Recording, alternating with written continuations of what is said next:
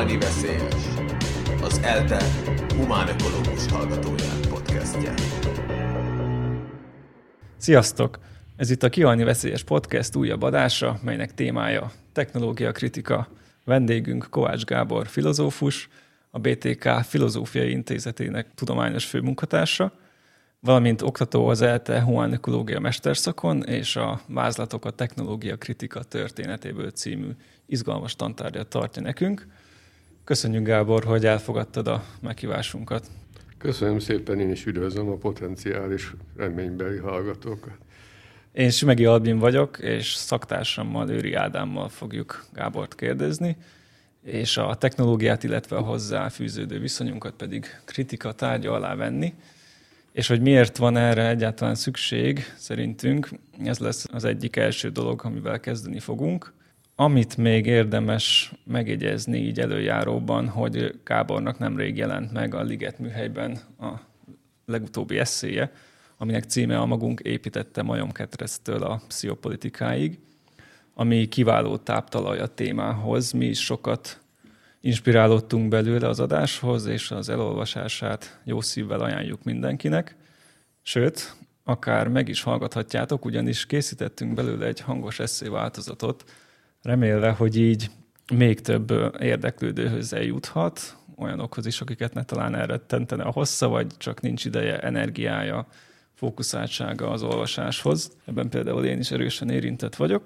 Mielőtt még azonban belekezdünk, ejtenék néhány szót az adásról, hogy várhatóan miről fog szólni és miről nem. Nem konkrét technológiákat fogunk kipécézni magunkat, és azokat elemezni környezeti társadalmi szempontból, hanem inkább általában a technológiának a kultúránkban elfoglalt helyét, a technológiához fűződő viszonyunkat, a modern és nem modern technika közötti lényeges különbségeket, és a technológia kétartuságát, ellentétes hatásait tervezük tárgyalni. Meglátjuk, hogy meddig jutunk, mennyire ragadunk le egy-egy témánál. Gyanús, hogy ebből több adás lesz. Megpróbálunk majd figyelni arra, hogy példákkal is megvilágítsuk az egyes gondolatokat, és amennyire tudjuk, lehúzzuk őket a földre. És igen, úgy fogjuk kritizálni a technológiát, hogy közben épp egy kondenzátor mikrofon alakítja át a beszédünk hanghullámait elektromos jelekké, és többek között a digitális technológia segítségével vagyunk képesek ezt rögzíteni, és közé tenni a világhálón, hogy mások is hallhassák. Ezt merészeljük tenni. Jó, hát akkor be is csaphatunk szerintem. És akkor Gábor, ilyen nulladik kérdésként azt tenném fel neked, hogy mikor, vagy így milyen módon találkoztál először azzal, hogy technológia kritika. Tehát gondolom, hogy az óvodában még nem sokat beszéltek erről. Nem, nem is jártam óvodába, akkor még nem volt ez kötelező az én időmben. Emlékezetem a óidőkben nyúlik vissza, mint Mondta Albin ugye, hogy megjelent ez az eszém, és akkor ugye mondta a címét is, és ugye a pszichopolitika a cím második része. Isten igazából az én bárcám eredetileg a politika filozófia. Valamikor a 90-es években egy jó tíz évig dolgoztam ugye a, egy nagy témán Bibónak a politikai gondolkodása, meg is jelent 2004-ben egy monográfiám, és ez volt a nulla pont, vagy az elindulási pont. Ugye Bibó egy harmadik utas gondolkodó, hát ugye ezekről Lányi András szokott tartani minden évben érdekes kurzusokat, és hát ugye a technológia kérdése is ez a harmadik utassággal azért, azért összefügg, meg egy ember szabású világ iránti igény, ugye Bibónak ez a gondolkodásában nagyon benne van.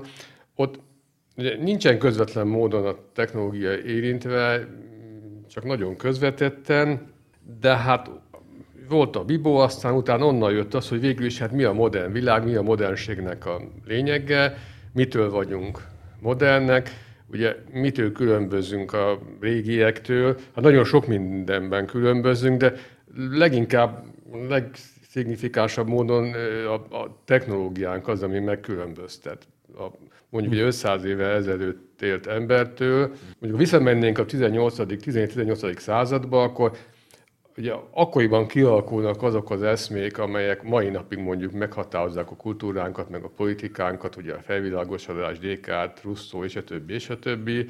voltak éppen az akkori emberek kortársaink, inkább kortársaink lennének az eszmék tekintetében, de nagyon mások lennének az életkörülmények. Egy gyertyával világították, és a szűkösség társadalmában éltek. Ugye nem, hogy mobiltelefon nem volt, hát villamosság nem volt, egészen meghatározta az életkeretüket. És, ilyet, és ugye arra voltam én kíváncsi, hogy hát a modernség és technológia, akkor végülis mit jelent ez, a, mit jelent ez az egész, mi az, hogy technológia, miért, miért olyan fontos ez? Észre sem veszük különben, hogy mi egy ilyen világban élünk, számunkra ez teljesen természetes. Hát egy technológiai világban születünk bele, aztán abból is távozunk életünk végén. Ugye intézményekben születünk és intézményekben halunk meg többnyire, ahol kütyüknek a sokasága vesz bennünket körül. Ezek ugye részben meghosszabbítják az életünket, a, vagy gyógyítják bajainkat, ugye életutunk kezdetén meg végén, aztán a kettő között van, akkor is egy ilyen világ közegében élünk, akkor nem mindegyik kütyű föltétlenül jótékony hatású, de hát ez a mi világunk. Meghatározza az életünket. A, nektek is azt hiszem, hogy van egy nagyon kedve, van egy kedvenc film, ide, film részletem, nektek is ezen órán erről beszéltem, a Üldusze a 2001, amikor ugye, uh-huh. ugye a Clark regényből készült filmben ugye egy előemberi horda feltalálja a csonteszközöket véletlenül, ugye az egyik koma elkezdi csépelni elhullott állati csontváz bordáival a többi csontot, és akkor megszületik az eszköz, és akkor egy zseniális vágás van, földobja a levegőbe a, a csontdarabot, ez pörög, pörög, és akkor snid, és egy űr, űrhajó úszik a világűrben. Ugye kérdés az volt, ami érdekelt, hogy most asugalja persze ez a, ez a film részlet, hogy egyenes út vezetett ettől a csonteszköztől az űrhajóig. Hát most a kérdés, hogy ez így volt-e, ugye ez, ez, ez mindig is izgatott, meg hogy mennyire volt egyenes ez az út, meg, meg mennyire volt jó ez az út. Mennyivel, mennyire, mennyire kap, mennyi, mennyi, milyen köze van a technológiának ahhoz, amit a Freud a 19. század végén a modern, ember, modern ember rossz közérzetének mond, ugye Umbehagen, hogy van egy, a modern ember egyre kényelmesebben él a technológiának köszönhetően. Hát a technológia áldásai akkor vannak minden, legtöbb, nagyon sok ember szám elérhetővé a vonattól kezdve a távírón keresztül a gázvilágításig, ami hát angol wc Tehát életvilág minden területén jobbá és kényelmesebbé válik az élet, és hát mégis mondja Freud, van egy rossz közérzet.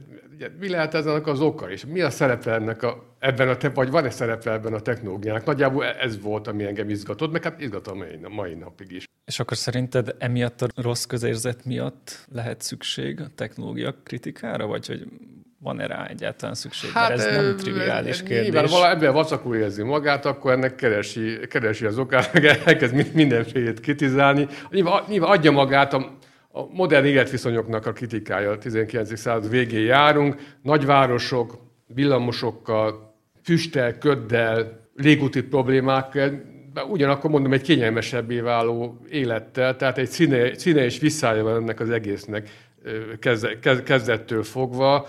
Ugye egyéb iránt, aki ugye nagy, nagy százalékban, akik, akik bírálják a technológiát, a technológia kritika, ugye az általános kultúrkritikának a része ez a technológia kritika, több mi azért nem igen mondják azt, hogy mindent el kell vetni, ez nem is nagyon volna lehetséges, hanem valamilyen módon emberszabású vagy emberarcú technológiára lenne eh, szükség. Ugye ez majd minden gondolkodónak egy ilyen közös nevezője, egyébként nagyon különböző teóriáikban. Igen, mert ugye ez a rossz közérzet azért eléggé szubjektív megítélés is lehet. Eh, sokak úgy ítélik meg a technológiát, hogy nem ez az, ami jobbá tette, vagy teszi az életünket a hát igen, fejlődése? Valóban. Az első világháború volt itt a fordulópont. Tehát ugye addig a technológiának az áldásait lehetett elsősorban élvezni, látni és tapasztalni. Ez, ez kétségtelen tény volt. A világ legfejlettebb területein egyre nagyobb részén. Hát ugye, amit globalizációnak mondunk, az valamikor akkor kezdődik, az első világháború előtt. Hát igazából sokkal könnyebb volt akkor a mozgást, mint manapság, hát nem volt útlevél, meg nem voltak bevándorlási kvóták, tehát nem csak a tőkék áramlottak, hanem az emberek is sokkal szabadabban, mint ma. Szóval ennek az egésznek az áldását lehetett érezni mondjuk 18-ig, és akkor ugye van egy nagyon éles szezúra, ugye egy olyan világháború, amelynek egyik fő jellemzője az, hogy technológiai eszközökkel vívják. Ez az első ilyen. Leszámítva az amerikai polgárháború, de hát ez egy helyi dolog volt. Uh-huh. Ugye egy csomó dolgot különben, amit a amerikai polgárháborúban kipróbáltak, a géppuskától kezdve a tengeralattjáróig, ugye azt itt a, majd az első világháborúban teszik nagyüzemi háború hadviselésnek a bevett módszerévé. És a kiderülő technológiák van egy démoni oldala is. János arcú valamiről van szó, egyrészt ugye kényelmesebbé teszi az életét, életünket, komfortérzetünket növeli, másrészt hát elképesztő pusztításra képes. Hát ugye a tank és a, és a mustárgáz az épp ugyanek a modern technológiának a szülöttei voltak, mint a villamos, vagy éppen a léghajó, amely léghajóval egyébként bombázzák ugye a németek Londont, meg, meg Párizst. Szóval ekkor, ekkor derül ki azért, hogy egy erősen, erősen, erősen kétalszú dologról van szó, és ugye a kérdés onnantól fogva az az, hogy mai napig egyébként, hogy szét lehet-e választani, vagy szét lehet-e szállazni ezt a, ezt a ö, két dolgot. Hogy pusztán, a, pusztán arról szól-e az, az egész, hogy most mi választunk, hogy vagy jól vagy rosszul használunk valamit. Le lehet azt mondani, adja magát az, hogy hát jól kell tudni használni a végeredményben a technológia egy semleges Igen. dologként is felfogható, hogy most ott a kalapács előttem az asztalon, és azzal hát most beverhetem a te fejedet is, meg egy szöget is bevehetek a falba, hogy hát végtére rajtam múlik, hogy mire használom. Tehát ebben a felfogásban a technológia egy semleges, értéksemleges valamiként tűnik fel, és olyan valamiként, amin hát nek mégis csak én vagyok az ura, meg előállítója, és hát ha rosszul használom, azért magamat okolhatom, és nem mást. Most nagy kérdés, hogy ez tényleg így van-e? Vagy tényleg ennyire egyszerű-e a, a, a dolog? Igen, erre meg mindenképpen térjünk vissza, hogy a technológia most jó, rossz, vagy semleges, vagy egyik se, vagy ez, ez hogy van. Mi azon gondolkoztunk még itt a mennyire valid egyáltalán technológia kritikával foglalkozni ügy kapcsán, hogy, hogy van egy ilyen látszólagos függetlenedés a természettől, hogy most már olyan speciális technológiákat tudunk használni, amitől hát a természettől igazából már nem is függünk, ami nyilvánvalóan nem igaz, mert hogy ettől nem lehet elszakadni, viszont kialakult egy, egy új függés a különféle technikák és technológiák irányába, és hogy ne, nem tudom, hogy te erről mit gondolsz, de mi azt beszéltük az Albinnal, hogy hát valami, aminek ilyen módon ki vagyunk szolgáltatva, az azért érdemes így kritika így szemmel is megvizsgálni, hogyha az ember észrevesz, hogy valami az életében olyan nagy szerepet tölt be, hogy már kérdéses, hogy meg tud-e lenni nélküle. Igen, persze. Éppen ugye mindent érdemes kritikailag megnézni, nem, nem, nem, nem, csak, nem csak a technológiát. Régi, régi, régi probléma ez, ugye előbb emlegettem a 19.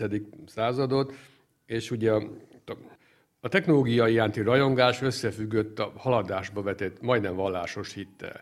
Ugye volt egy nagyon erős, szinte vallásos meggyőződés, hogy ugye a generáció generációra jobban fogunk élni, morálisan is fejlődünk, pszichésen is fejlődünk, és persze hát technológiailag is fejlődünk, és ez, ez, ez összefonódik, ez a három oldala a fejlődésnek.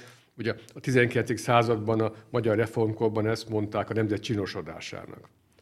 Ugye, aztán ugye, ahogy telt múlt az idő, kiderült, hogy hát valójában a fejlődés, ha valamire alkalmazható, az valószínűleg inkább a technológia. Ami valóban, valóban fejlődik, hiszen abban az értelemben, hogy egy szofisztikáltabb technológiai eszközöket, mi több rendszereket használunk. Ugye a 19. századnak egy nagy fejleménye a század közepétől, hogy elkezd hálózatokká szerveződni a, a technológia. A vasút erre jó példa, vagy a távíró erre jó példa, de nem egy, nem egy-egy elszigetelt eszköz van, hanem egy hálózatok. Ugye ma ez ismerős a szó, hát ugye a háló vagy a hálózat ugye metaforája az internetnek, de hát ugye, hogy ez így, így van már, vagy 150 éve, hogy és a hálózat beszövi a minden, az ember mindennapi életét, létezését. Tehát egy ilyen bony, nagyon bonyolult rendszer, ami, tehát össze vannak kötve ezek az eszközök, hát a, a premodern korban ugye az egyszerű technológiák tulajdonképpen nem szerveződtek hálózatokba. tudom, hogy a, a vízimalom és a Kovács műhely nem szerveződött össze hálózattá, fontos pontja volt mindkettő az életnek, de másként működött, másként szervesült be az életnek a, a, az egészébe.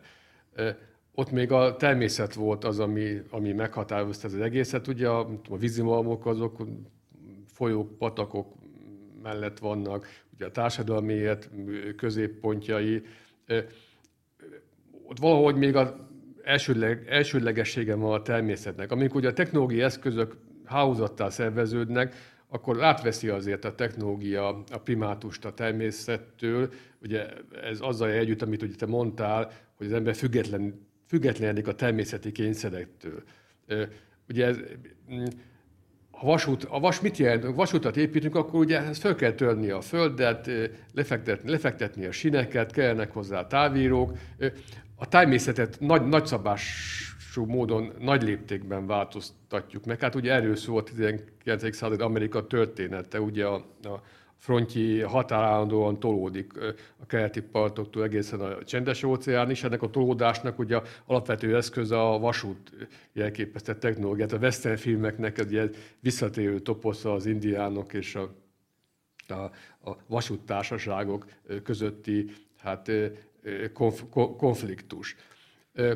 És hát ugye kérdés az, hogy az érdekes az, és ugye ebben azért megállapod, megállapodás van a technológia történészek, meg a technika filozófusok között, hogy egyfajta ilyen szabályszerűségként is megfogalmazható, hogy, hogy amikor a, egy technológia, új technológia csökkenti a természeti függést, akkor ebben az esetben is igaz az, angol mondás, hogy nincs ingyen ebéd.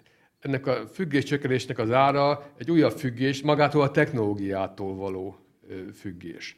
Tehát amilyen mértékben függetlenedünk a természettől, vagy látszunk, úgy látszik, hogy függetlenül, oly mértékben leszünk a technológiai dependenciáknak, vagy determinizmusoknak ugye kiszolgáltat. És a végén az is kiderül, ez manapság derült a válsággal, hogy az egész azért egyfajta önbecsapás, amikor körbeért a dolog a globalizációval, kiderült, hogy van egy végső el nem szakítható függés a természettől akármilyen bonyolultak és szofisztikáltak a technológiai rendszereink, mert hát mégiscsak egy zárt ökológiai világban élünk, egy bolygón élünk.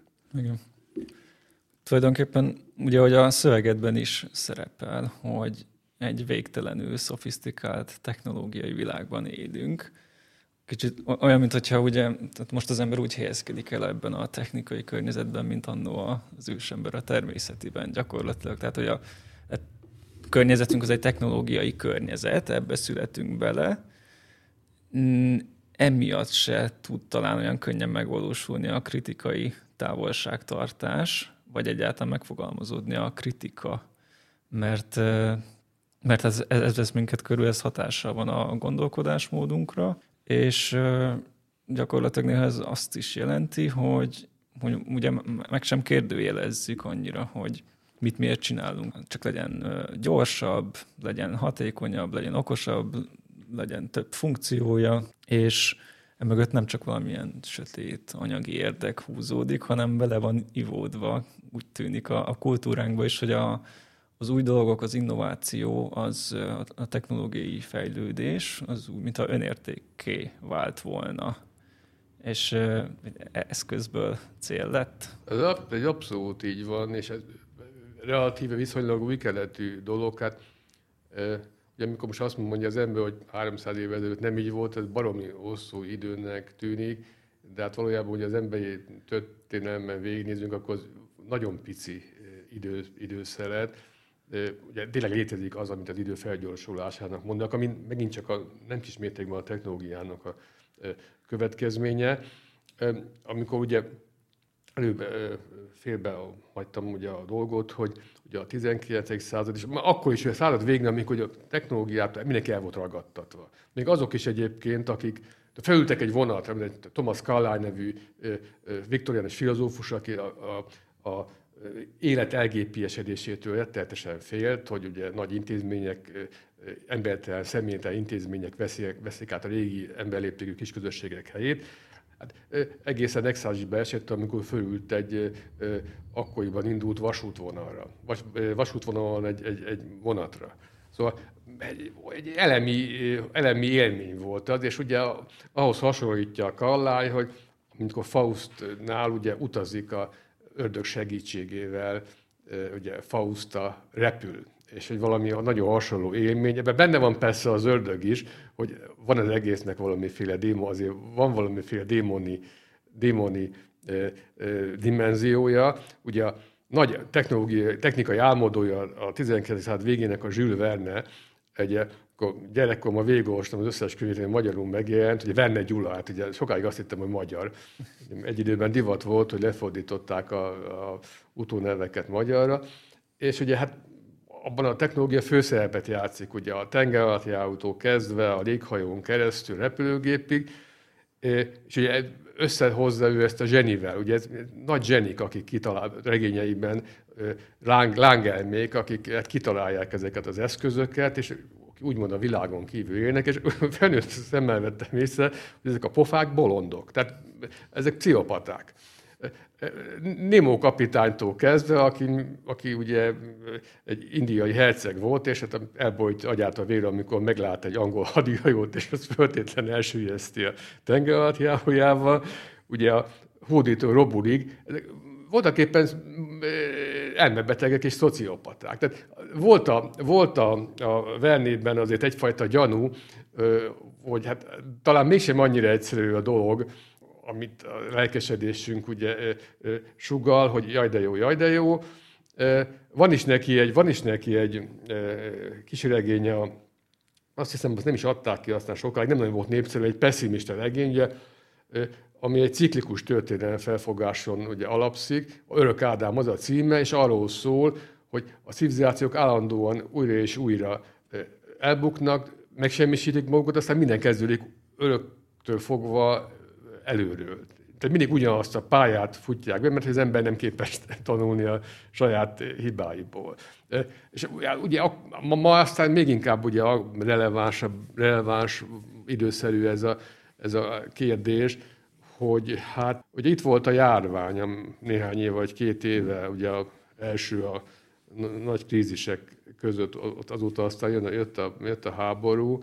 Nyilván láthat, látszó, láthatólag véget ért egy nyugalmas periódus, ami nagy áldás volt ugye a modern világban. Ilyen, ilyen volt ugye a 19. században egy hosszú békés periódus, aztán a két háború között az egy nyugtalan időszak volt, és akkor volt egy nagyon hosszú békeperiódus 1945 után, ami tartott egészen az 1990-es évekig, és akkor ugye most derült ezer, ezredforduló után, hogy az valójában az a, az a korszak mindenfajta értelemben ugye összeomlott, és ugye de ez, ez, ez ugye tényleg ezredforduló után jött, vált láthatóvá, hát még az 1990-es években mikor megjelenik az internet, először Amerikában aztán villámgyorsan, óriási sebessége elterjed mindenfelé, akkor elképesztő pink, rózsaszínű technológiai utópiák vannak. A farkas és a bárány együtt fog legelészni, ugye, és akkor a laptopját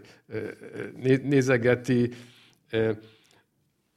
Minden problémát megold, nem lesz gazdag és, nem lesz gazdag és szegény, nem is az az érdekes már, hogy milyen anyag dolgokat állítunk elő fizikailag, az információ termelése az érdekes, a jeleknek a termelése. A világ egy új korszakába lép, lépett, és ez egy tulajdonképpen egy határtalan fejlődésig jövő perspektíva. Aztán ez a buborék robban szét a ezredforduló után, amikor volt a Amerikában a, a technológiai, a technológiai tőzsde e, krízis, és akkor utána megszap, megszaporodtak a, a, ezek a, ezek a e, kritikai hangok. Ma aztán a dolog átfordult, addig ugye a kvázi gyengelménynek nézték azt, aki kritizálni, kritizálni mert ilyen ásatak hülye jelzőre tarthatott igény. Az, ma a dolog átfordult, hogy lenni szokott az ellenkezőjébe, ma ez vált a mainstreamén. Teli van, nem tudunk újságot, folyóiratot felütni, kinyitni egy, kinyitni egy portált, ahol ilyesmikkel foglalkoznak, ahol ne az apokaliptikus víziók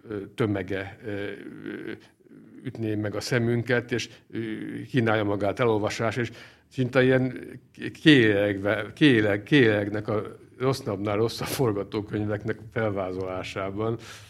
Nyilván, ez, ezzel is vigyázni kell. Tehát van egy korhangulat mindig. Tehát mint ahogy, mint ahogy ugye ez a bozasztó rózsaszínű 90-es évekbeli attitűd is kritikával kell fogadni. Nyilván ezt, ezt, ezt is kritikál, tehát kritikát is kritikával kell fogadni, ahogy tetszik.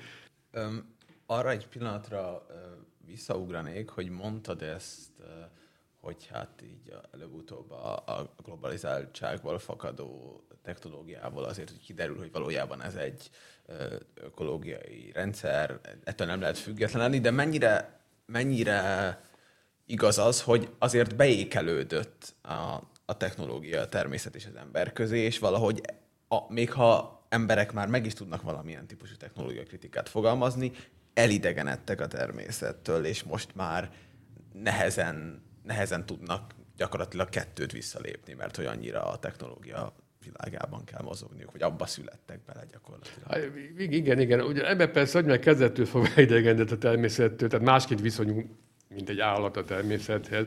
És a viszonyulás másság alapvetően múlik és alapvetően következik abból a tényből, hogy eszközkészítő lény.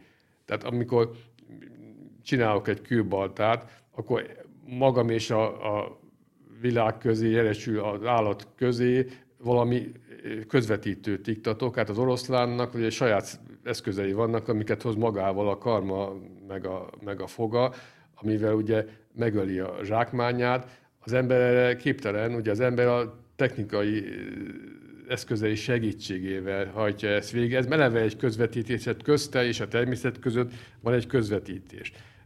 Ugye a ételt is villával, késsel fogyasztom el, nem nekiesek, mint, a, mint az állat. Voltak éppen kialakul, egy ilyen közvetítői szféra, amiben alapvető szerepet játszik a, a technológia, de, de az persze igaz, hogy nagy különbség van a modern technológiák között, meg nagy különbség van a, a, a premodern, arhaikus technológiák között. Ugye emlegettem itt a szélmalmot, tehát a Martin Heideggernek a 20. század nagy filozófusának, és akkor ugye a technológia kritikában is érdekes dolgokat írt. Ugye a ökológiai kultúrkritika egyik szellemi atyának tartják Heidegger, tehát egyik forrás az ökológiai gondolkodásnak. Ugye a kedvenc példája ugye ez, hogy mi, milyen, mekkora különbség van mondjuk a vízimalom és a rajnára telepített erőmű között, hogy a vízimalom az, az bele van telepítve a természetbe, a turbinákkal dolgozó, meg gátakkal szabázott folyóban működő vízi erőműben fordított helyet, a természet van beleépítve a technológiába. Tehát elsődlegesé válik a technológiai széra. Azon valóban, valóban, te valóban egy, ez, ez egy, tényleg egy új dolog, ebben igaza van Heideggernek. Tehát mi nem tudunk sosem úgy találkozni a természettel, mint annak a korszaknak az embere, aki a vízimalmok világában élt. Ugye ez olyan világ volt, hát ha, egyébként hát Magyarországon például, nem tudom, van-e, hát a Mártában műben van néhány terület, ami eredeti természet adta. Oly mértékben van átalakítva a természet, hogy tulajdonképpen még a, a, ugye az élővilág is ember által, ember által hogy megvált, alapvetően megváltoztatott élővilág. Hát vannak olyan történészek, akik azt mondják, hogy annak idején ugye Amerikában az, hogy kialakult ez a préri, ennek alapvető szerepe volt ugye ennek a égetéses földművelésnek, meg szisztémáknak, amit a helyi, helyi őslakosok alkalmaztak. Tehát voltak éppen az is az emberi beavatkozásnak volt az eredménye, és hát hol, hol voltak az ő eszközeik, ugye a mi eszközeinkhez képest. De itt nálunk már nagyon bonyolult a közvetítés. Tehát a, meg ugye a fölvetődik persze az, itt a kérdés az, hogy mennyiben lehet önmagáról, a technológiáról, technológiáról beszélni anzik, mert mindig egy világ összefüggésbe illeszkedik bele, és valamelyik őtök szóba is hozta, ugye nyilván nem lehet nem föltenni a kérdést, hogy a, a technológia és a kapitalizmus uh-huh. kapcsolat. Ez egy alapvető és, alapvető és döntő, döntő kérdés, hiszen ugye előbb emlegettem az 1990-es éveknek a nagyon rózsaszínű technológiai utópiát, az internetre építettek, ugye akkor egy, volt egy nagyon erős, nagyon erős vélemény, hogy hát a hagyományos kapitalizmus, tehát ez a profitelvű gazdálkodást is megszünteti ez az újfajta technológia, és hát eltett 30 év, egészen, egészen, egészen más történt. Ugye ma, ha fölütjük a szakirodalmat, a digitális kapitalizmusról, meg felügyelti kapitalizmusról, meg információs kapitalizmusról beszélünk. Tehát ugye az történt, hogy egy gazdasági rendszer, félem, egy modernitásnak a rendszere ugye a kapitalizmus, és sokféle kapitalizmus van, teljesen más volt a 16. század kapitalizmus, mint a mostani, de ugye ez a kortárs kapitalizmus elképesztő jól tudja használni a technológiát, és elképesztően jól tud, tudott egy új mutáció, saját mutációját kialakítani egy technológiai típusú ö, kapitalizmus. És így nagy kérdés, hogy ez mindig, mindig fölmerül, hogy mennyire lehet szétválasztani ezt a, ezt a két dolgot, ezt a gazdálkodási formát, meg, ezt, meg, a, meg a technológiát. Ugye, van egy csomó elmélet, egyik részük ezt mondja, a másik azt, egyik azt mondja, hogy hát a két dolog az szétszállazható, a ellentábor azt, hogy nem szállazható szét, mert ez a kettő alapvetően összefügg. Hát azt hiszem, ebben az eszében is nagyon érdekes, hogy az amerikai, amerikai kultúrkritika nagyon, nagyon radikális, hát idézek néhány véleményt ebben az eszében. Ugye a, egy, a, egyik, egy, aki egyébként ugye művészettörténész, mondja, azt mondja, hogy szerintem nem lehet az internetet elválasztani a kapitalizmustól. Ha lesz egy posztkapitalista társadalom, annak, az, az, azt nem tudja, ezt nem tudja, azt nem, annak lesz egy technológiai infrastruktúrája, de az más kell, hogy legyen. Mert az oly mértékben összefonódott ugye a, a kapitalizmussal, hogy nem lehetséges a szétválasztás. Hát aztán vannak, akik ezt nem fogadják el. Szóval egy nagy vita van erről, némiképpen ízlés és világkép dolga, hogy ki hogyan mm, foglal ebben állást. Igen. Még lehet visszatérni egy kicsit, a, hogy milyen különbségek vannak a premodern és a modern technika vagy technológia között. Lehet itt valami fogadom tisztázásra is szükség lenne, mert uh-huh. néha azt mondjuk, hogy technika, valamikor azt mondjuk, hogy technológia, de hogy mi a kettő között a, a különbség? Igen, ugye, persze nyilván ez, maga ugye a technológia egy viszonylag modern szóalkotás, mondjuk 1830-as, 40-es években tűnt az amerikai angolban használják először. Ugye a technika, a techniát, ez egy görög eredetű szóról van szó, egy bizonyos szabályos, bizonyos algoritmus alapján végrehajtott cselekvéssort jelent. Ugye a görög gondolkodásban technia van a forrázásnak technia van a, a, a, a, csizma, a, a csizmadiának, aki, aki, a, aki a lábbelit készíti. Technia van a fegyverkovásnak. Tehát egy bizonyos cél érdekében valaminek az előállítására, előállítására irányuló cselekvés sort mondja a görög teknének, hogy ugye a cselekvésnek a, a célja az, az valami, valami produktumnak a létrehozása.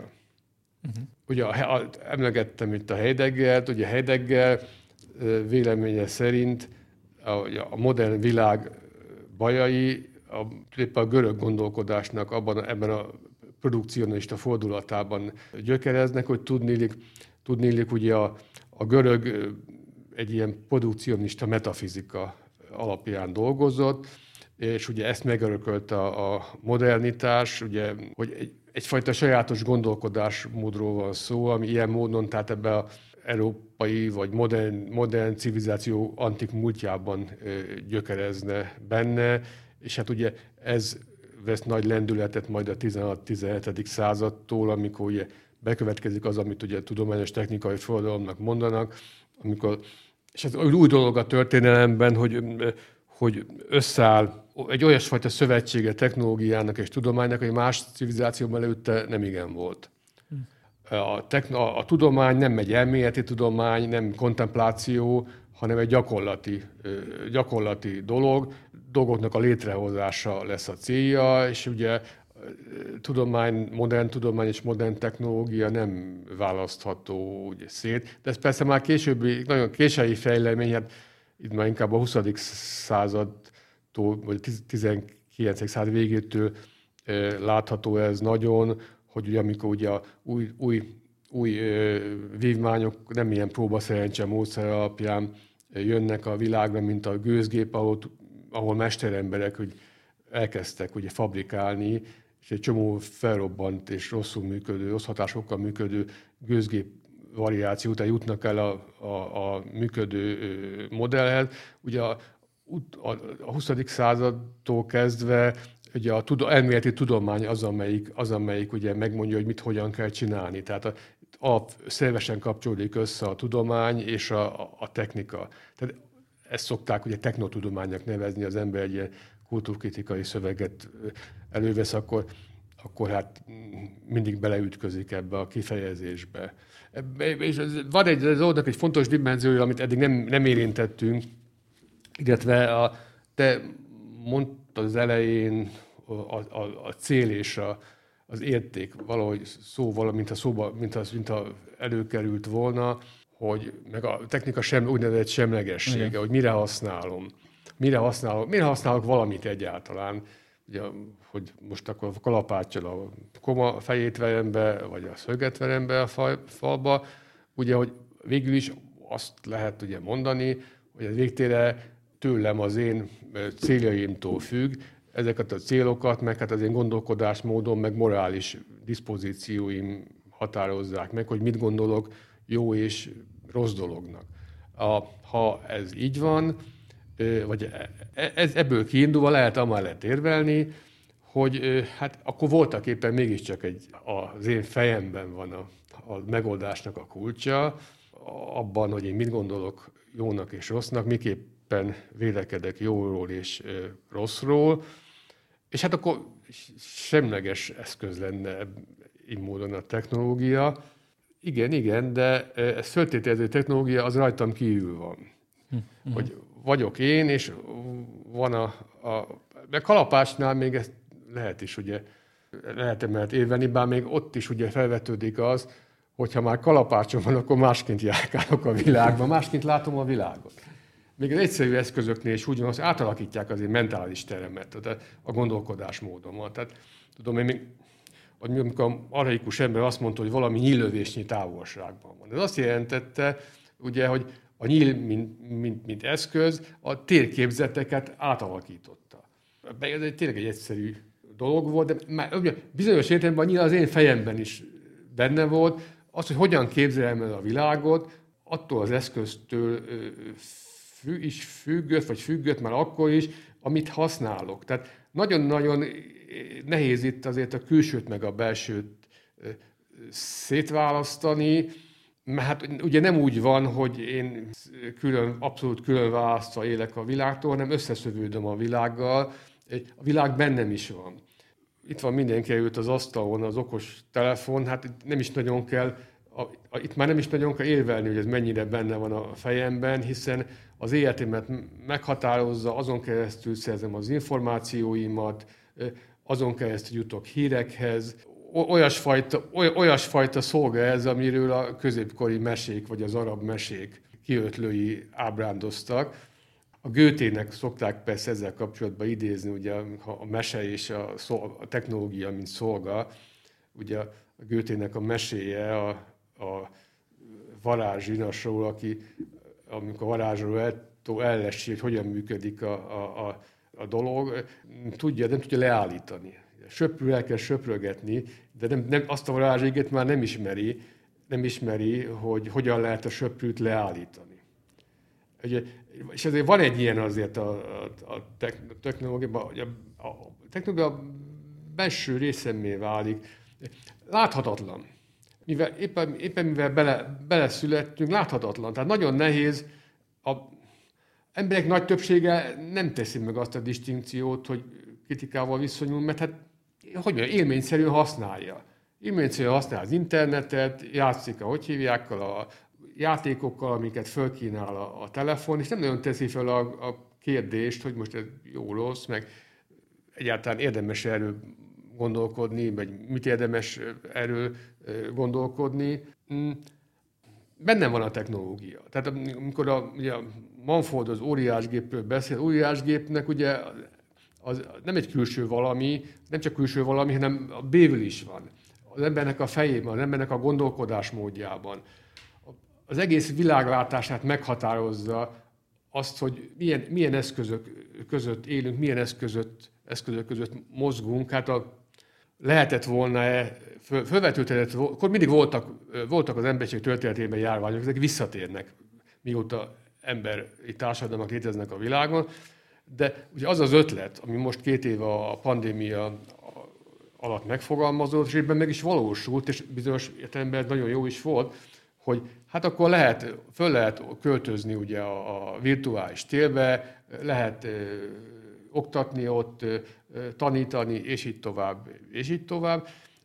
Ugye ez elképzelhetetlen lett volna, ö, elképzelhetetlen lett volna akár 50 évvel ezelőtt is, science fiction írtak erről, ami hát ugye valósággá vált.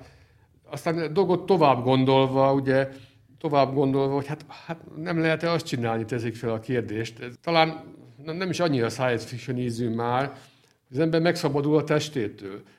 És hát ugye nem is érdekes itt az ökológiai válság, mert belépünk egy ilyen posztökológiai korba, kiborgokká válunk, ugye a tudatunkat, tudatunkat föltöltjük a, a számítógépre, és hát akkor zaksónát, akkor metánt is tudunk majd belélegezni. Hát kit érdekel, hogy mennyi a széndiokszid.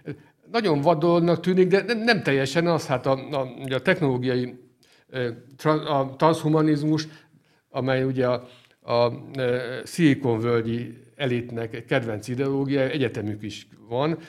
Egészen komoly, komoly, komoly módon foglalkoznak ezekkel a teóriákkal. Azok, akik a Google meg a Facebookot működtetik, azok között nagyon népszerűek ezek az elgondolások. Tehát, tehát összenő a science fiction és a technológia.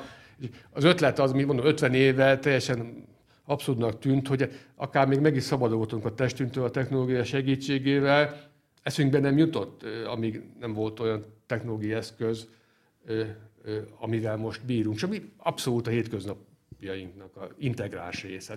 Föl kell az ember mi a nyavaját csinál, bekapcsolja a számítógépet, megnézi a a híreket, így van ezzel mindenki, én magam is, meg a kávé, a kávé, kávé, kávé mellett megnézem a híreket. Ember mértékletes tud lenni, hát mondjuk a Facebookkal 5-10 percig nem szállom többet. Egy, többet de van egy, addikt, azért van egy ilyen addikciós része a dolognak valóban, tehát nagyon könnyű szóval... beleszédülni ebbe. Igen, egyébként érdekes az, amit mondasz, mert én saját magamon is tapasztaltam azt, hogy ha nincs nálam a telefonom, ez ritkán fordul elő, de mondjuk otthon hagyom, akkor attól függetlenül, hogy éppen nem kell az utcán, azt érzem, hogy amit mondtál, hogy a kalapáccsal megy az ember, akkor még nem is használja, az így befolyásolja őt, hogy még ha nem is kell a telefonom, attól még úgy, te, jó Isten, most egyébként, ha valakit, valakivel kapcsolatba akarnék lépni, vagy a térképet akarnám használni, akkor azt úgy nem tudom, és úgy érzem, hogy bizonytalanabb, vagy kevésbé magabiztosan mozgok, pedig hát valójában nincs feltétlenül szükségem rá, mint hogyha nálam lenne. Hogyne, hát minap voltam vidéki városban, és nekem nincs okos telefonom, megmaradtam nyomógombos, hogy hívják, kőkorszaki változatnál, és akkor kerestem egy utcát. Te is, mert oda megnéztem a Google térképet, minden, itt egy vázatot, de, végül is nagyon bonyolult ott a, utca, a számozás, és elkezdtem kérdőzősködni. Ott a helybeliek, kiderült helybeliek voltak, mindkét helybeli elővette az okostelefonját, és akkor az, azon megnézte, hogy akkor hol, is van az, az, a, az az épület, amit én keresek.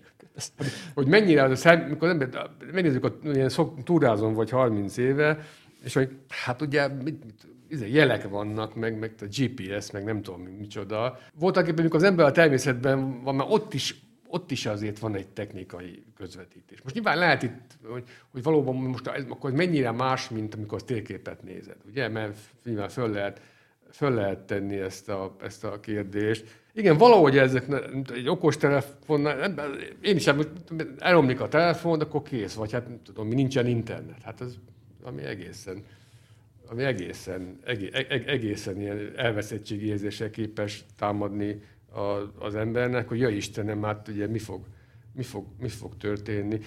Ez megint a technológiának egy ilyen sajátos természet, a modern technológiának, hogy, a, szóval nélkülözhetetlené teszi magát.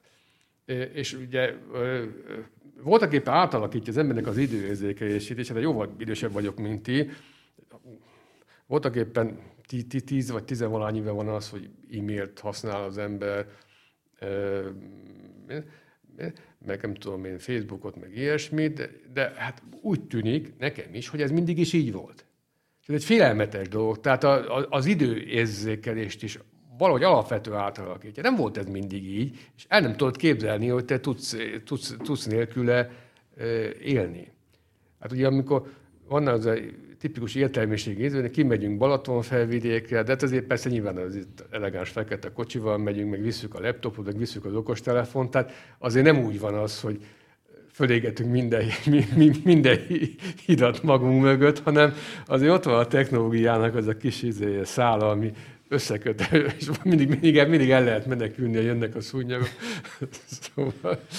Igen, amúgy ez egy érdekes, meg fontos kérdés, hogy akkor kívül van-e technológia, vagy, vagy belül, és szerintem, hogy mennyire kihat a gondolkodásmódunkra, tehát, hogy mennyire belül is van, azt jól jellemzi az, hogy általában a különböző problémákra szeretünk alapvetően technológiai megoldásokat kínálni, és erre ugye nagyon jó példa akár az ökológiai válság is. Abszolút. abszolút. És vagy nem tudom, ezzel nem, tehát nem az a probléma, hogy egy-egy problémára születnek technológiai megközelítések, hanem hogyha csak technológiai kezeléssel akarunk megoldani egy problémát, hogyha nem hallunk meg más megoldást, csak a technológiait. Mert ezek úgy tűnnek, mint hogyha inkább ilyen, tehát ezek látszott megoldások lennének. Ugye itt van az ökológiai válság kérdése is, amit mondjuk leredukáltunk, vagy leszűkítettünk az éghajlatváltozás kérdésére, így a mainstream gondolkodásmódban és ott is gyakorlatilag arról van szó, hogy hogy oldjuk meg az éghajlatváltozás kérdését? Hát elektromobilitással, meg hasonlókkal, miközben azért azt nehéz elképzelni, hogy majd a Gödi, Komáromi, Gyerszentiváni vagy a Debreceni akkumulátorgyár fogja megoldani azt a környezeti válságot, amikor a helyiek, vagy meg a helyi környezetet gyakorlatilag tönkreteszi, vagy élhetetlenné teszi, és megkeseríti az ottaniak életét. Szóval kizárólag technológiai oldalról megközelített probléma megoldások, azok általában félre mennek. Igen, nagyon, nagyon tipikus, amit mondasz, rendkívül jellemző, talán leg, legjellemző ennek a modern technológiai civilizációnak az a elgondolás, hogy minden, tek, minden probléma technológiai. És ezeknek a problémáknak kizárólag technológiai megoldása van. Tehát végül is a válságból, amiket a technológia okozott többek között, ez, ebből ugye a technológia lesz, új, új technológia, új technológiák lesznek a kivezető utak, tudom én, az elektromos autó és egyebek. Tegnap hallgattam épp egy rádióműsort, amikor értő ember, aki hát természettudós volt, meg mérnök, ugye fejtegette, hogy hát azért mekkora önbecsapás van az elektromos autók általános megoldásként való felmutatásában, hiszen ami elképesztő, elképesztő környezettelés jelent, ugye az előállítás, az akkumulátorok, ez nem tudom mi a, többi. Tehát, hogy megint csak az, hogy a technológia amit megold, akkor legalább annyi új problémát is. Tehát tovább áttolja a másik dimenzióba, nem szünteti meg, csak átváltoztatja a, a, a problémákat. Ugye de, de, de igazából nem, nem, nem szűnnek meg a problémák. És Ugye ez, persze azért jó különben ez a fajta gondolkodásmód, hogy mindennek csak technológiai megoldása van. Nehéz ugye ez, mert ezért tette a technológiai kreativitás értette a modern civilizációt, vagy két-háromszáz éve. Egyszer tavaly vagy tavaly előtt újságcikket olvastam, ilyen középiskolások a jövőről, hogyan képzelik a jövőt. Vetélkedő vagy verseny volt, és olyan okosnál okosabb ötletek, ezek mind technológiai ötletek voltak, hogyan lehet, hogyan lehet, nem tudom én, olyan robotokat terveztek, amivel nem tudom én, a, le lehet szedegetni a növényekről a izéket, a, a, kárt, kárt, kártevőket, és nem kell DDT-t, meg, meg ezeket használni, vegyszereket. Tehát ugye a, a modern ember kreativitás az ez technológiai kreativitás. Szóval ez, ez a dolognak a, borzasztó, hogy mondjam, egyfajta csapda jellege is van, politikai, meg kulturális kreativitás 60-as évek óta kicsit kimerülőben látszik, illetve áttévődött a technológia szférájába. Majd, valami, majd valahogy valami kitalálnak, hogy okos dolgot, ez a közfelfogás, és nagyon csúnyán szoktak arra nézni, aki azt mondja, ez nem biztos, hogy így van. Ja, mert hát ugye meg kéne változtatni a, a a, az életünket. Tehát másként kéne gondolkodni kívül, belül. Másként kéne gondolkodni a dolgunkról, hogyan, hogy miért vagyunk a világon, milyen céljaink vannak. Tehát a jó és a rossz. Tehát az értékek kérdésénél kötünk itt, ami hát ugye a életmód változtatáshoz vezet, ugye, és ugye a technológia azt ígéri, hogy nem kell itt nagyon, hogy ugyanúgy, ugyanúgy tudsz szágúdozni a, a gépkocsival, mint eddig, ha elektromos gépkocsit használsz, és nem benzines gépkocsit. Tehát alapvetően mögött azért az van, hogy nem nagyon kell neked változtatni Isten igazából. Zöld fogyasztóvá kell lenned. Igen, ez egy kényelmes pozíció. Ez egy kényelmes pozíció, pontosan. Tehát fájdalommentesen, ugye? A, ugye a fájdalommentes egyébként a modern civilizáció, a fájdalom, ugye, a, nagy dolog egyébként a fájdalomtól való megszabadulás. Tehát ugye a viktoriánus korban borzasztó volt a fogászat, nem volt, nem volt fájdalomcsillapító. De hát a fájdalomnak azért, hogy funkciója is van. És annyira elszoktunk attól, hogy a fájdalmas megoldásokat válasszunk, hogy hát a kényel, ember elkényelmesedett. Tehát, hogy a technológia fájdalommentes változásokat ígér, nem nyugi, mit tudom, össze kell hajtani a izét, a, a, a palackot, de alapvetően mégsem nem kell változtatni az életet, ez olyan utópikus dolog. Hát, a dolognak ez egy csapdája mindenképpen. Amit még írtál, vagy mondtál valahol, de azt, azt hiszem tőled hallottam, és köze van ez a kívülbelül dologhoz, és a, ahhoz, hogy mi a különbség mondjuk a premodern meg a modern technológia között, hogy ugye a modern technológia alapvetően összemérhetetlenül bonyolultabb és elaprózottabb szakterületekből áll össze. Tehát gyakorlatilag sokkal nehezebb átlátni, meg, meg megérteni, hogy hogyan működik. Ugye úgy használjuk, hogy nem tudjuk, hogy hogyan működik. Úgy használom, hogy nem értem. És emiatt mondtad valahol, hogy kódolva van benne egy vallásos jellegű viszonyulás is. Hát igen, ugye egy, egyébként tehát ugye sokáig az volt az elgondolás, ugye, hogy tehát voltak éppen modern kor egy szekuláris kor, és Ugye összefügg különben ugye a felvilágosodás, technológia fejlődése, hogy az ember ugye megszabadul ezektől a túlvilági hatalmaknak a képzetteitől, és a saját erei bevetett hitből táplálkozva éli az életét. De aztán érdekes módon, érdekes módon ugye az derült ki a legutóbbi években vallás szociológiai felmérés azt mutatják, hogy nem csökkent a vallásosság egyáltalán csak alakot, al, al, al, alakot váltott, mert hát ugye hát könnyű belátni, hogy miért, hát ember csak egy törékeny lény, hát ugyanúgy betegek leszünk, meghalunk, izé. ez a fajta léthelyzet nem változtatható meg.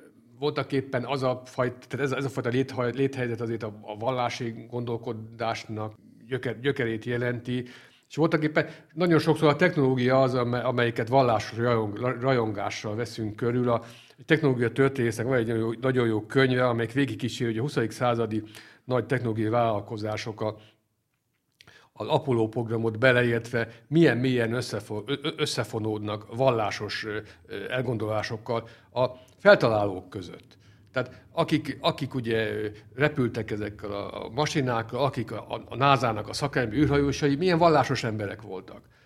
Az a ugye Werner von Braun, aki ugye annak idején egyébként ugye a, a, a német a rakétaprogramnak volt a vezetője, és akit elvittek ugye a, a hadizsákmány részeként Amerikába az amerikai csapatok, és ugye Apollo programnak lett az igazgatója, milyen vallásos keresztény és itt elhirdette azt, hogy hát ugye azért kell eljutni a, eljutni a, Holdra, hogy ott hirdessük az evangéliumot. Tehát furcsa módon egyáltalán nem, nem, nem, nem, nem vált le ez a, ez a vallási dolog az emberről a technológiával, éppen ellenkezőleg, mert hát nem szűnt meg az embernek a kiszolgáltatottságát. Most hát ugye ez az igazság. Világ, ha lehet, még átlátatlanabb, mint valaha.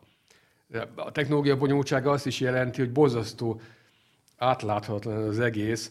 Hogy, hogy mit jelent a közvetítés? Azt mondtam nektek, van egy, zseniál, egy leggeniálisabb science fiction író, a Stanislav Lem, aki a 60-as, 70-es években Kelet-Európájában itt lengyel volt, és van neki egy kis regénye, egy elképzelt jövőben játszódik, eh, ahol a, a, kemo, eh, a, a különböző kemikáliákon alapuló életforma dívik, ugye veszed egy tubus drogot, beszippantod, és azt képzeled, hogy ilyen és ilyen típusú autód van. Valójában az emberek, hogy lepusztult közegben élnek, de hát bemennek. És akkor Tudom én, ugye, ha valakiknek mégiscsak tudniuk kell egy tartományban, hogy milyen a valóság. Ezek ugye, hát akik a vezetői a, a, a, a illető tartománynak, mi történik? Nem az történik, és zseniális meglátása a lemnek, és a modern világ, technológiai világ természetét ezt nagyon szépen érzékelteti. Nem az történik, hogy nem használ a dolgokat, nem. Van egy olyan drog, amit ha beszippantasz, akkor a valóságot látod. A baj az, hogy ezt is hamisítják. Szóval értitek, hogy, hogy egy olyan rendkívül nem, nem, lehet, hogy nem lehet szabadulni. A, nagyon nehéz szabadulni. Tehát a, mikor a percep, világpercepciót meghatározza a, a, a technológiai világban élsz, hát nem tudsz ebből azért kigabajodni. Mondtad, ugye, hogy van, ráfogja a pánik, amikor a mobiltelefonja nem működik, nincsen internet, olvastam mert elkép, egész elképesztő statisztikákat, nem tudom, milyen pár évvel ezelőtt készültek, azóta nyilván még rosszabb a helyzet, hogy egy, egy tudom, amerikai fölnőtt naponta hányszor használja, nézi meg a mobiltelefonját, több száz. Tehát az addikciónak, a függésnek, amikor előveszi 10-15 percenként, vagy még gyakrabban, és akkor megnézi a, a, a, a, a üzeneteket, egy elképesztő függés, és egy ilyen kényszeres, kényszercselekvés sorozattá válik a dolog, aminek ugye hát adott esetben egy technikai eszköz van a, a egyik végén, és a lánc másik végén meg te vagy. Szóval ez, ez, egy, ez egy nehéz ügy, és csináltak fölméréseket, tudom én, hogy tizenévesek között, és a világ legkülönbözőbb tájáról ebben a figyelmet, és ez egy globalizált világ mégiscsak, hogy, elképesztő élmény, hogy nem használhatják egy-két napig, nem tudom meddig, a, ezért a, szóval rövid ideig a internetet, elképesztő halálfélelmeik voltak, rendkívül rosszul érezték magukat, amit és utalta, egy bozony, valami alapvető hiányzott az életükből, amihez eddig viszonyulni lehetett. És akkor a megszokott világrendje tűnt el. Mondhatod. Nem, azt akartam, hogy az tök izgalmas szerintem a te személyes példád erre az összetettségre. Azt esetleg elmondod? Ja, igen, tehát hogyha ugye beszéltünk itt a komplexitás növekedésről, egyre bonyolultabb, és hogy egyre kevésbé értjük meg, hogy hogyan működik a, a technológia, és hogy ez mennyire kiszolgáltatottá tesz bennünket. Azt egészen jól megvilágítja, szerintem az az abszurd helyzet, ami így az ut- utóbbi napokban jutott eszembe ez a személyes példa, hogy, hogy mondjuk vagyok én, aki gépészmérnökként végeztem, és van az apám, akinek nincs műszaki végzettsége, csak a józan eszem, meg egy egész, egy elég jó gyakorlati érzéke, és mondjuk ami technológia őt körülvette a 20-as éveiben, azt ő sokkal jobban átlátta és értette, mint én a mérnöki végzettségemmel azt a technológiát, ami engem körülvesz most. Tehát ő adott esetben sokkal kevésbé volt kiszolgáltatottabb neki, és hát meg tudta mondjuk javítani az őt körülvevő eszközöket, ami ad egyfajta magabiztosságot is az életed irányíthatóságával kapcsolatban. Ez, ez, ez totálisan elveszett. Tehát most nem fogunk nekiállni akár a, egy olyan autót barkácsolni, aminek már nem csak mechanikus elemei vannak, hanem a mechanikus elemeket irányítják a különböző elektronikai kontroll egységek. Ezt lehetetlen gyakorlatilag javítani, ami, ami már egy ami már egy számítógép, ami már ugyanúgy egy szoftver van rajta, ami vezérli a konkrét mechanikus elemeket. És ami, ami még érdekes szerintem, és szintén a kiszolgáltatottságra mutat rá, hogy mondjuk a járműiparban vannak ilyen, én arra látok rá jobban, vannak ilyen safety csoportok, akik tulajdonképpen azon dolgoznak, hogy csökkentsék a felhasználó, ebben az esetben a sofőrnek a kitettségét a, a technológiával szemben. És hát olyan ambiciózus céljaik vannak, mm, hogy mondjuk jó lenne elérni a haszongépjárművek esetén az ilyen 30-40 évvel ezelőtti kitettségi szintet, vagy esetleg bevenni alá, ami, ami akkor volt, amikor még nem voltak ilyen elektronikus vezérlőegységek a, a kamionokon, buszokon, stb.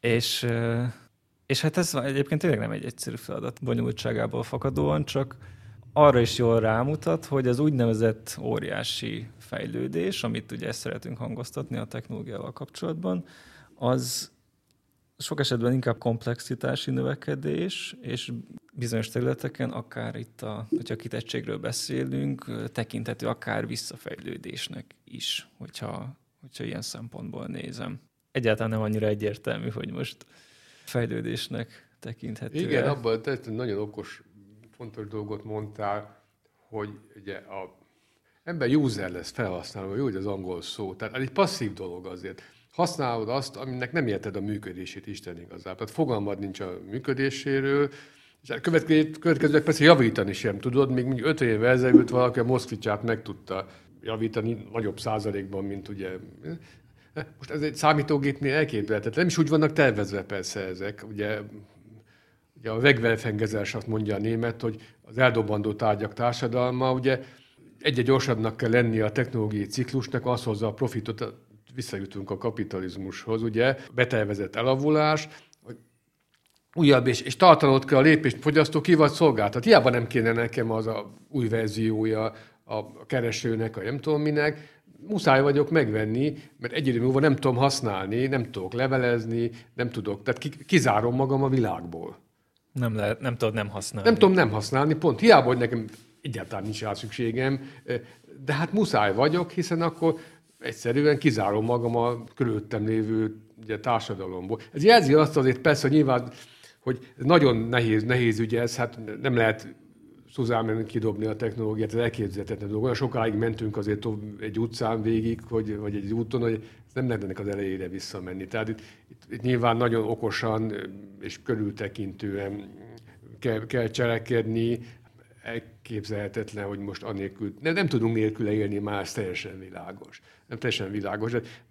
Valami olyan stratégiákat kell kidolgozni, kidolgozni, hogy hát, ahogy te is mondod, hogy a, a adott paramétereken belül csökkentjük a függőséget, amennyire ez, ez, ez lehetséges. És valamennyire visszanyerni az embernek a, a, a cselekvési képességét.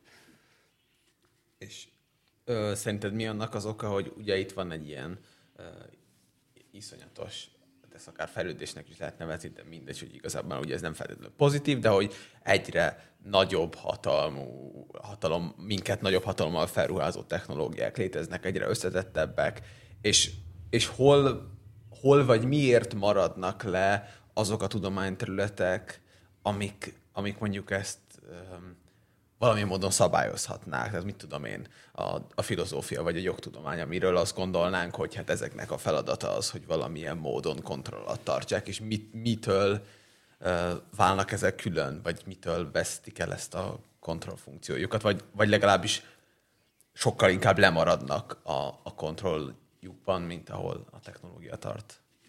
Hát ugye ez is egy régi dolog, hogy szétválik a, a műszaki, meg a, meg a humán, ami most nagyon, nagyon élesen meg a műszaki és humán kultúra. Hát összefügg az, hogy a tudomány az technotudomány isten igazából, tehát a gyakorlattal összefügg. A, filozófia, vagy az irodalom, vagy nem tudom micsoda, ezek a területeknek a étosza, vagy a gondolkodásmódja gyökeresen különbözik attól, amit a technológiai civilizáció sugal a technológiai civilizáció azt sugalja, hogy minél gyorsabban pörögni, ugye a swing, pörögni. E, most e, mondjuk a filozófia azt mondja, hogy hát kicsit lép hátrébb, e, legyen egy kis distancia között gondolkozzál el, hát nincs erre idő.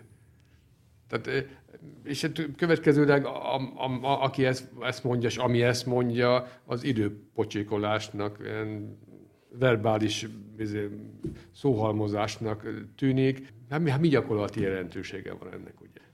Nagyon gyengék ilyen értelemben, nagyon gyengék azok az érték, értéktudományok, amelyik ugye emberi viselkedéssel, értékkel, étosszal, tudom, bizonyos értelemben ugye ezek sokkal gyengébbek, mint a, a, a, a technológia, amelyik mindenhová, mindenhová ugye behatol, tovább kell menni, minél gyorsabban kell tovább menni. Most ennek persze ugye azért lehet, hogy fordulóponthoz érkeztünk, mert azért a fiatalabb generációk körében, a, a, akik ezt ugye ti is tartoztok, úgy látom, hogy van egy ilyesfajta igény, hogy hát mégiscsak el kell ezen gondolkodni, hogy van-e értelme uh-huh. az örökös pörgésnek, jó pörög, de, de mi végre? Szóval a dolog azért talán mégsem, remény, még, még, még, mégsem reménytelen, hogy annak ellenére persze, hogyha hát rosszak az esélyek, de hát mindig rosszak voltak az esélyek. Aztán mégis ugye, úgy van ez, hogy a, a, ugye az ember nagyon pessimista, akkor azért a, a, a változást általában nem nagyon lehet erőle látni. Tehát mindig utólag szoktak okosak lenni az, akik okosak, mikor egy új, konf, tehát egy új konfiguráció kialakulása előtt nem nagyon lehet látni, hogy mi fog történni. És most valószínűleg egy ilyen hogy mondjam, átmeneti helyzetben élünk, ezt mondja ugye a szociológia, meg a filozófia anomikus, ilyen törvény nélküli állapot, amikor a régi világ változóban van, nem érvényesek a játék, legalábbis részben már nem érvényesek a játékszabályok, és úgy van kialakulóban, és akkor nem nagyon lehet tudni azért, hogy, és ilyen, hogy, hogy mi történik, és ilyenkor talán nagyobb az embernek a mozgástere is ezekben a, ezekben a helyzetekben. Hogy ilyen metaforával, hogy mikor megy az ember a úton, egy, egy hosszú, egyenes úton mész, ez volt mondjuk a technológiai civilizáció, a metaforát erre alkalmazom, akkor ugye amikor mész az úton, akkor nem tudsz mit csinálni, akkor meghatározza a szituáció, hogy miben vagy, de amikor útkereszteződéshez élsz, akkor az embernek a döntési szabadsága azért borzasztóan megnő. Tehát mondjuk, hogy jobbra mész, vagy balra mész, vagy egyszer több, több út is van. És most valószínűleg milyen állapotban lehetünk, azt, azt gondolom én, de hát ez már csak egy ilyen jóslás, uh-huh. vagy életérzés. Ez azért reményt ad. Tehát ilyen válaszút előtt? I- igen, persze. Hát ez azt, hogy mindenki, ezt mindenki érzi, hogy aztán ugye lehet jó és rossz belőle, de hát ez, ez mindig benne van a dologban, hogy jó és rossz. Azért mégiscsak a, múlik az embereken ez, hogy mi fog történni. Tehát nehéz, mert ugye egyébként ugye a, a normál üzemmódban arról szóltak a jó ideje a dolog, hogy hát egy gép, gépezetnek egy csavarja vagy, és úgyse csinálhat semmit, nem rajtad múlik a dolog, de hát egy bozasztó rossz álláspont. És most mondom, egy ilyen helyzetben azért fölértékelődik az egyéni tetteknek, meg az egyéni cselekvéseknek az értéke.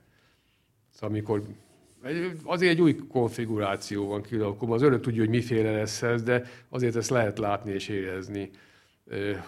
És amikor rengeteg múlik az embereken, egyes embereken, az, hogy mi van a fejükben, hogy gondolkodnak jól és rosszul, milyen e, gondolások van, hogy milyen világban szeretnének élni. Most még azon gondolkozok, hogy a hogy ezután most beszéljünk-e még arról, hogy akkor most a technológia jó, rossz vagy semleges, mert most kicsit erről beszéltünk, vagy beszéltél ezzel az útkereszteződés ja, igen, kapcsolatban.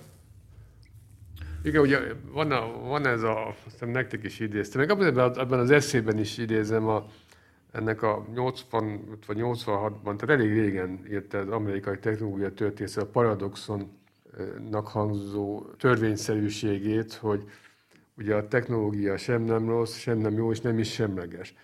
Ugye ez egy paradoxon, mert hát mi az ördög? Mit, hogy, hogy van az, hogy valami nem jó, nem, nem is jó, nem is rossz, akkor azt gondolnám, hogy semleges, de mégsem, hát mégsem semleges.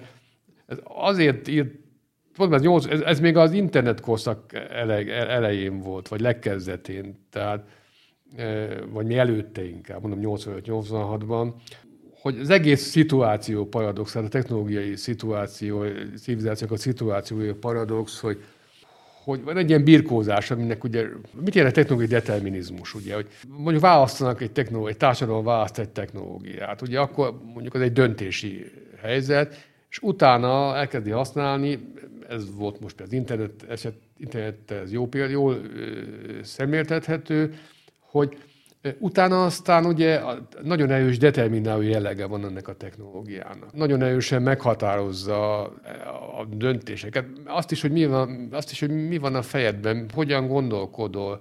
Ugye akik ellent mondanak ennek a nézetnek, ugye azt mondják, hát, hogy ez nem, nem igaz, mert nagyon pessimisták voltak ezek az öreg fiúk, akik azt mondták, hogy egy óriás gépben élünk, Manford vagy Jack elől, mert hogy az ember, ember ugye, mindig választhat technológiák között. Tehát ugye erre mondta az elő 60-as években, hogy az valójában a, ez az egyik technológiai kütyük között, vagy kettő kütyük közötti választás jelenti. Nem, az, ugye, nem abban az értelemben választás, hogy az életmódnak, vagy az életformának a megválasztását. Ugye itt fölmerül a szabadságnak a kérdésre, hogy az ember sohasem nyilván sohasem teljesen szabadon választ. Tehát mindig azok között, a körülmények között választunk, amelyekbe beleszülettünk. Ez ugye ez, ez világos. Tehát a kérdés, hogy a szabadság való, valójában pusztán a, a adott lehetőségfeltételek közötti, vagy opciók közötti választást jelenti -e. Tehát azt jelenti a vajon az emberi szabadság, hogy a, eleve adott, nem általam konstruált, eleve adott A, B, C, D, E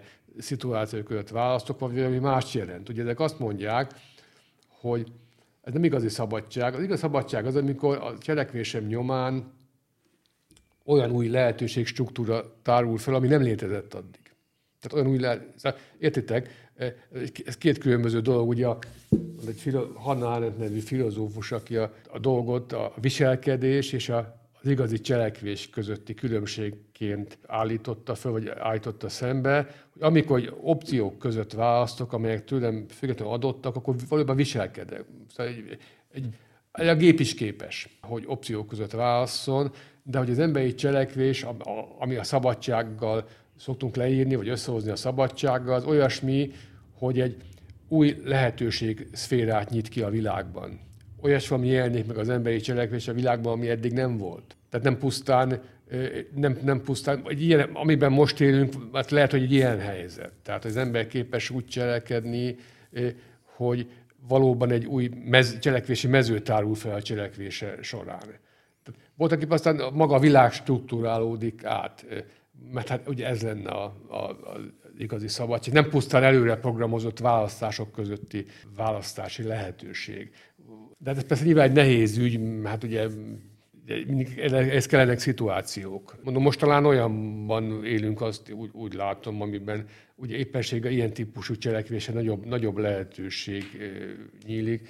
Amikor ugye meg a világnak, világ szilárdnak hit szerkezete meginog, akkor azért mindig föltárul ennek a, csele, ennek a igazi cselekvésnek, vagy a, a emberi szabadságnak a tere a, a lehetősége, létezése. Ez a szabadság az érdekes kérdés, mert hogy e, tényleg a, hogy tudunk elválasztani az igazán fontos dolgok között, tehát hogy például akkor tudok én választani mondjuk az autómárkák között, de a között, hogy most épüljön-e gyár mellettem, igen, vagy nem, igen. már nem feltétlenül, és igen, jó, persze igen. ez a tényleg olyan nehéz bármiről így önmagában beszélni, mert nyilván ez függ a politikai meg gazdasági környezettől is, de hát, a szabadságnak az illúziója. Igen, rávilágít az arra persze, hogy a technológia mindig egy adott, nagyon társadalmi, kulturális, gazdasági kontextusba illeszkedik azért bele. Tehát, Igen. Jó példa ez egyébként. A, megint csak ugye a, a, az internet. Hogy ugye 30 éve ezelőtt ugye az internet az a szabadságnak a természetes terepének tűnt föl, hogy ugye ez az abszolút, abszolút demokratikus kommunikációnak a, a tere, ahol mindenki adja és veszi az információkat, nem úgy van, mint egy rádióállomás vagy egy tévéállomás esetében, ahol ugye egy stúdióból megmondják a tutit, összeállítják a műsort, hanem hát mindenki összeállíthatja a saját műsorát. Ugye mindenki jeleknek egyszerre vevője, és jeleknek egyszerre, vagy üzeneteknek egyszerre vevője, és egyszerre előállítója. És ez egy, ez egy borzasztó, ugye, demokratikus dolog. És most ugye 30 év után, 30 év után kiderült, hogy a dolog azért nem ennyire egyszerű, ahogyan ezt elgondoltuk. Ugye, ha Kínára gondolunk, ugye meg nem csak Kína, de Kína a leg, legpregnásabb példa talán, hogy hogyan tud összekapcsolódni ez a rendkívül, ez a how technológia hogyan kapcsolódik össze a totális megfigyeléssel. Ugye a surveillance kapitalizmusról szoktak beszélni, van egy, van egy nagy könyv, amit egy amerikai kutatónő írt három vagy négy évvel ezelőtt, hogy ugye hogyan a nagy cégek hogyan alakították át a szabadság hálóját profittermelő gépezetekké, hogyan manipulálják, kondicionálják a fogyasztókat. Tehát hogyan vált a ellentetjébe, hogyan változott az ellentetjébe az eredeti ígérete, a szabadság potenciál, ami benne volt tehát tényleg ebben a, a technológiai eszközben. Azért, mert hát a, a technológia, ugye ez a technológia is egy, egy bizonyos közegben született meg, a, mint minden technológia. Ez formálja a közeget, de hozzá is idomul a közeghez. Tehát egy nagyon full, nagyon, nagyon, össz, nagyon komplex viszonyban, oda, o, nagyon összefonódás van, hogy amikor megjelenik ugye egy technológia, akkor utána a világ az, az nem úgy van, hogy a régi világ még puszta technológia, hanem egy másik világ. A társadalmi, kulturális, gazdasági kontextus és a technológia összefonódása miatt. Ez esetben is ugye ez történt, hogy hát kiderült, hogy az internet borzasztó eszköze tud lenni a manipulációnak, ugye az újfajta soft zsarnokságoknak.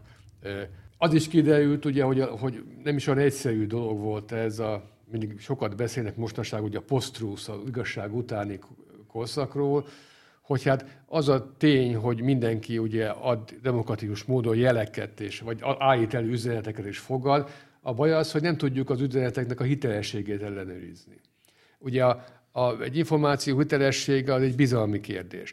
Ugye annak idején, annak idején ugye például az újságírás volt jó példa erre, ugye tudtunk különbséget tenni 60-70 éve a bulvár sajtó és a minőségi sajtó között, és mindenki tudta, hogy nem, milyen számíthat a szant ö, olvassa, és mire mondjuk a, a, a, a Times-ot. Tehát biztál ö, a, abban az intézményben, újságban, kiadóban, tévéállomásban, mert hát ugye voltak referenciáid. Most voltak éppen ezek a referenciális bázis kimosodott, kimosodott a szociális média korában, mindenki kedve szerint állíthat elő üzeneteket, és átlag embernek nem nagyon van módja, nem nagyon van módja ellenőrizni ennek a hitelességét. Innen elképesztő fogékony, Ugye az emberi racionalitás, racionalitás csodálatos eszköze, mert egy egészen csodálatos, nem volt még ilyen a történelemben az internet, az irracionalitásnak egy nagyon újabb fordulóját szülte meg paradox módon. Tehát ugye, hogy hogyan, megint csak hogyan tud valami átfordulni az, ellenkezőjébe, erre, erre, erre, erre példa, hogy egészen elképesztő hülyeségeket csak emberek elhinni, amiket olvasnak az interneten. Ugye ott volt Amerikában a Pizzagate eset, amikor ugye a Trump sajtója, vagy megy a médiája vagy nem tudom én hol, vagy pizza, pizzeria alatt ugye itt gyerekeket abuzálnak a Hillary Clintonék, és akkor megjelent egy kölyök, három-négy puskával volt, be, belelőtt a mennyezetbe, és kereste. Modern verziója a 18. századi, 17. századi boszorkány sztoriknak.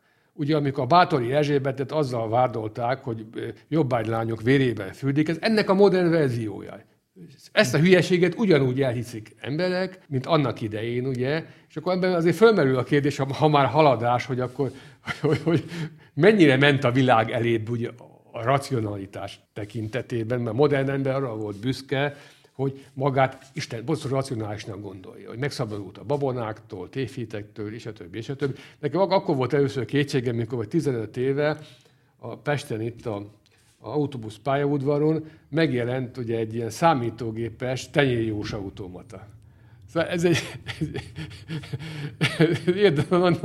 nagyon érdekes, hogy bedugta, és akkor a számítógép csinált egy ezért, az, amit az őt ugye háziparos cigányasszony állította elő neked a jóslatot, hogy hát erre is használható a megint bejön pedig, amit kérdez, hogy, se, hogy mennyibe semleges. Ugye megint csak akkor ő keringünk e körül a kérdés körül, hogy mennyi, mennyire semleges. Ugye?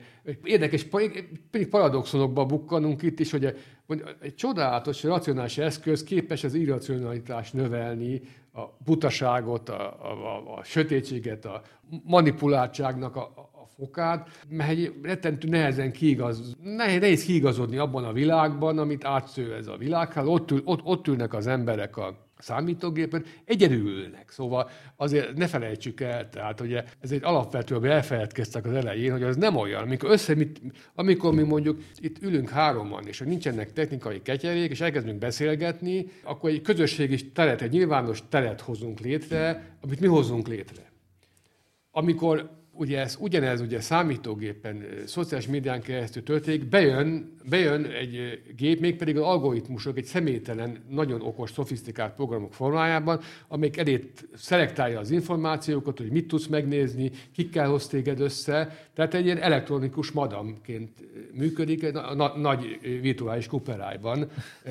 Ott van, ott a, a nyilvánosság nem olyan, nem, nem olyan a nyilvánosság fogalmaink is megváltoztak a technológia révén. A régen nyilvánosság azt jelentett, amit mondtam, hogy összeülnek az emberek, ők egy, egy, egy, nagy egy gyűlésen beszélgetnek, vagy egy kocsmá, kávéházakban, amikor a 18. században a modern nagyváros megszületik, és a Richard Sennett nevű amerikai filozófus, híres könyve a közéleti ember bukása, hogy mondja, akkor született Párizsban, Londonban, a kávéházakban a nyilvánosság, beültek a pofák, ugye ez macsó társadalom volt még akkor, nők nem igen, aztán később majd ők beültek, és akkor elkezdtek beszélgetni a nyilvánosság ügyeiről.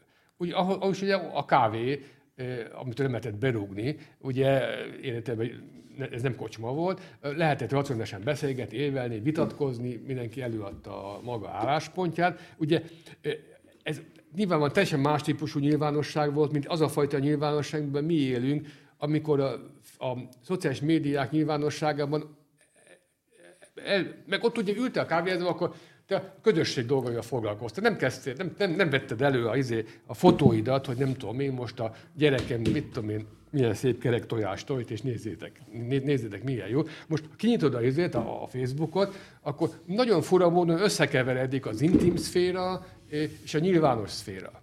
Tehát ugye mindenki mindent megoszt magáról, egészen megszállott módon, ami annak a jele, hogy megváltozott az identitása a, a számítók, ebben a korszakban megváltozott az ember identitás konstrukciója. Ugye még azelőtt az ember elválasztotta a privát szférát a nyilvánosság szférájától, most a kettő teljesen összemosódik. Hát rakom, mind, látod, rak, rakják fel, ugye, nem tudom, itt voltam, momot voltam, izé, a gyerekem ezt csinálta, azt csinálta, hogy hívják a hálózat én, ezt szokták így mondani, és ugye elképesztő mennyiségű információt szolgáltatunk ki magunkról egyfelől, ugye a, a klasszikus totalitárius államok besugói, hát ugye komoly befektetést kell eszközülnek a kocsmából, hogy kihúzzák a kuncsaftokból a információt. Mi ezt önkéntes dalolva osztjuk meg, sőt, még fizetünk is érte, amit éppen föl tud használni nem is ember használ fel, hanem gép használ fel, algoritmusok, meg mesterséges intelligencia, amit ugye alkalmaznak.